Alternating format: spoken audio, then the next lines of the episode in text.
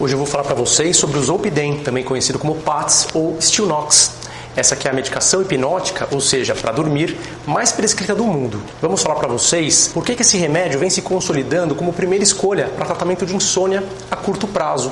Também vamos contar para que serve, como age no nosso organismo, quais os efeitos no sistema nervoso, quais as contraindicações, quais os riscos, as precauções que você deve conhecer antes de iniciar esse tratamento.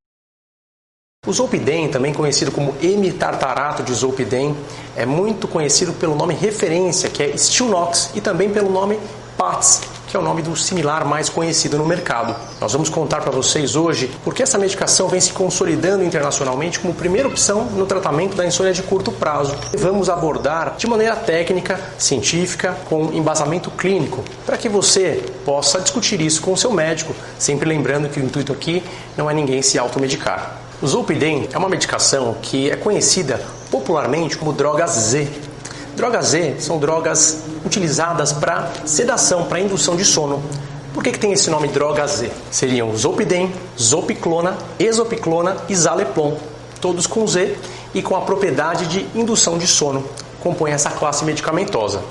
Todos esses medicamentos têm a finalidade de tratar a insônia tanto primária, ou seja, aquela que veio como único sintoma, tanto quanto a insônia secundária, aquela que vem de outros quadros, como ansiedade, ansiedade generalizada, ansiedade social, síndrome do pânico, uma série de outras condições. Ele tem a propriedade de fazer o sono ser induzido rapidamente, ou seja, aquela dificuldade para pegar no sono é suprida com o uso dessa medicação mas também ele pode ser muito útil para manutenção. Embora isso eu vou explicar mais à frente, dependa muitas vezes da apresentação a ser utilizada. Este remédio tem como propriedade bastante interessante a indução do sono e um perfil menor de efeitos adversos. É isso mesmo.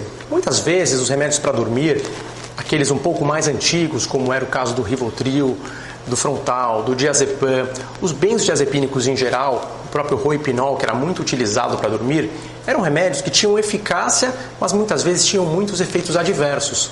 O Stilnox, Zolpidem, podemos também chamar de PATS, ou como você preferir, é uma medicação que tem uma ação interessante para o sono, no entanto, tem uma ação ansiolítica e miorrelaxante menor.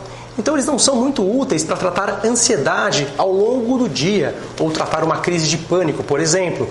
Mas são remédios que, por não terem essas propriedades mil relaxantes e ansiolíticas, dão muito menos efeitos colaterais. Ou seja, no tratamento com o Zolpidem, é muito menos provável que você vá ter sonolência matinal, tontura, efeitos colaterais como lentificação do pensamento, perda de memória, enfim, uma série de outras situações inclusive dependência química, que estão relacionadas com os benzodiazepínicos como Rivotril, diazepam, roipinol. Eu não estou dizendo aqui que o Zolpidem não pode dar efeitos colaterais. Por sinal, esses que eu acabei de falar são os mais frequentes que ele pode causar.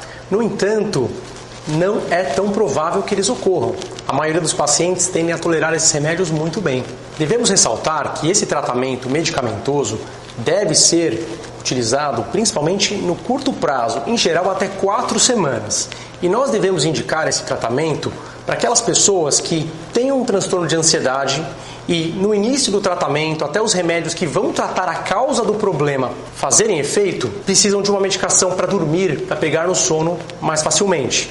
Ou seja, para dar mais conforto no início de um tratamento de um quadro como ansiedade ou um quadro como depressão, por exemplo mas também pode ser utilizado em quadros de insônia primária, ou seja, aquele quadro em que a insônia é o único sintoma.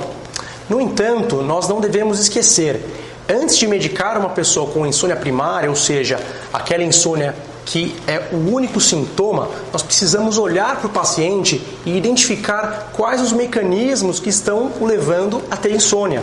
Ou seja, se os hábitos estão inadequados, se mudou algum condicionamento, questões como cafeína, como luz, televisão, o ambiente do quarto, tudo isso precisa ser bem avaliado, ou até mesmo algumas situações de vida do indivíduo.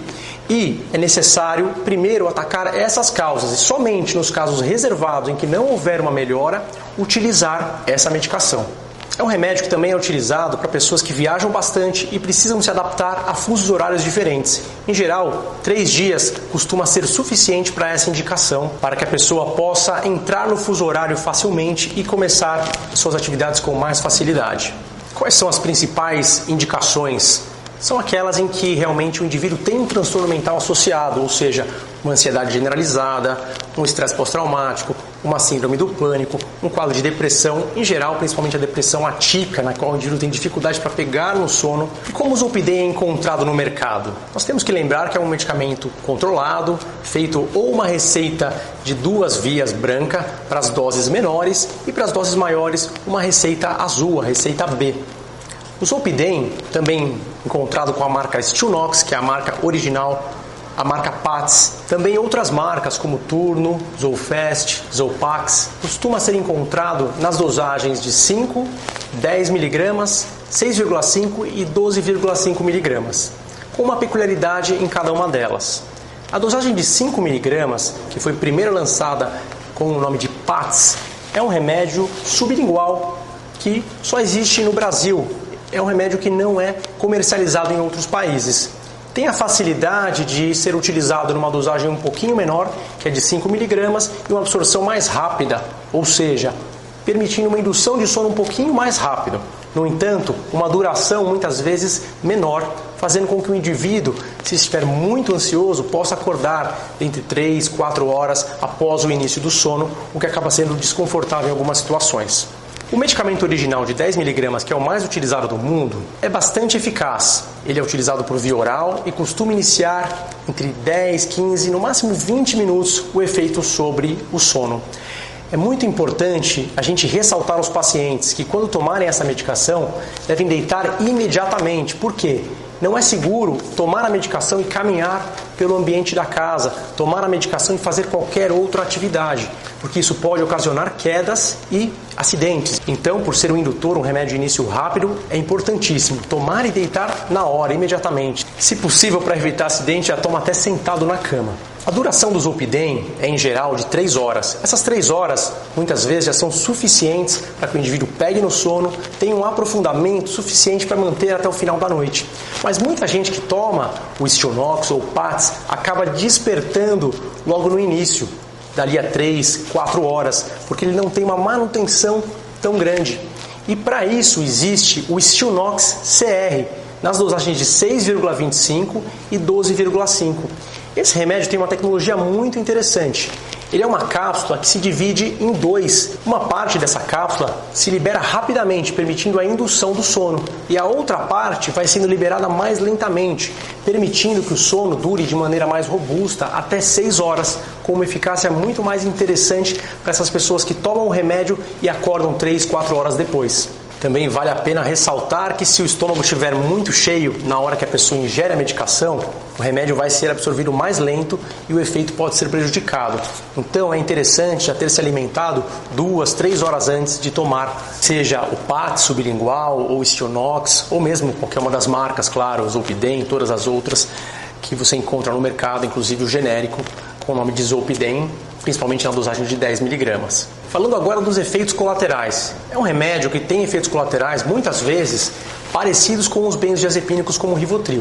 Então você pode ter sonolência matinal, pode ter tontura, pode ter dificuldade de concentração, lentificação do pensamento, amnésia anterógrada, que é aquela amnésia após a tomada da medicação, ou seja, aquilo que veio antes é preservado, e uma série de outros sintomas, como alterações no trato gastrointestinal, na libido e até mesmo confusão mental e delírio, ou seja, a pessoa pode ter alguns sintomas alucinatórios, mas isso realmente é muito mais raro e em geral acontece só no momento que a pessoa vai pegar no sono, em alguns casos muito específicos. No geral, em comparação com os outros hipnóticos sedativos, é muito menos comum vermos esses problemas, inclusive o aumento da impulsividade que a gente vê, por exemplo, no Roipinol, no Rivotril, que não costuma acontecer com o Stionox. Então é um remédio mais seguro para quem tem potencial de abuso. Um remédio com menor risco de provocar dependência química, é um remédio que pode ser utilizado com mais segurança, embora potencialmente exista um certo risco, um risco menor de abuso e de dependência. Uma precaução muito importante que você deve ter é não misturar esse remédio com álcool nem com outro calmante, nem com benzodiazepínico. Porque as interações podem fazer com que o efeito depressor sobre o sistema nervoso central aumente e, inclusive, aumentar o risco de efeitos esquisitos que podem acontecer quando o indivíduo toma esse remédio. Existem relatos de pacientes que tomaram o Stilnox e principalmente misturando com álcool, mas também em alguns casos isolados, mesmo sem misturar com álcool, tiveram problemas parecidos com sonambulismo. Pessoas que saíam pela casa, mexendo na cozinha, derrubando lixo, abrindo a geladeira e no dia seguinte viam tudo aquilo revirado e não lembravam do que tinha acontecido. Ou pessoas que tinham ido dormir misturando álcool com Stilnox e foram vistas depois dirigindo o seu próprio carro enquanto achavam que estavam dormindo e simplesmente só foram descobrir depois porque alguém contou que estava dirigindo o carro. Então, situações muito esquisitas são relatadas, inclusive com riscos de acidentes. É muito importante não misturar o álcool e outros sedativos com essa medicação e acompanhar isso sempre junto a seu médico, monitorando esses riscos que, embora baixos, podem existir.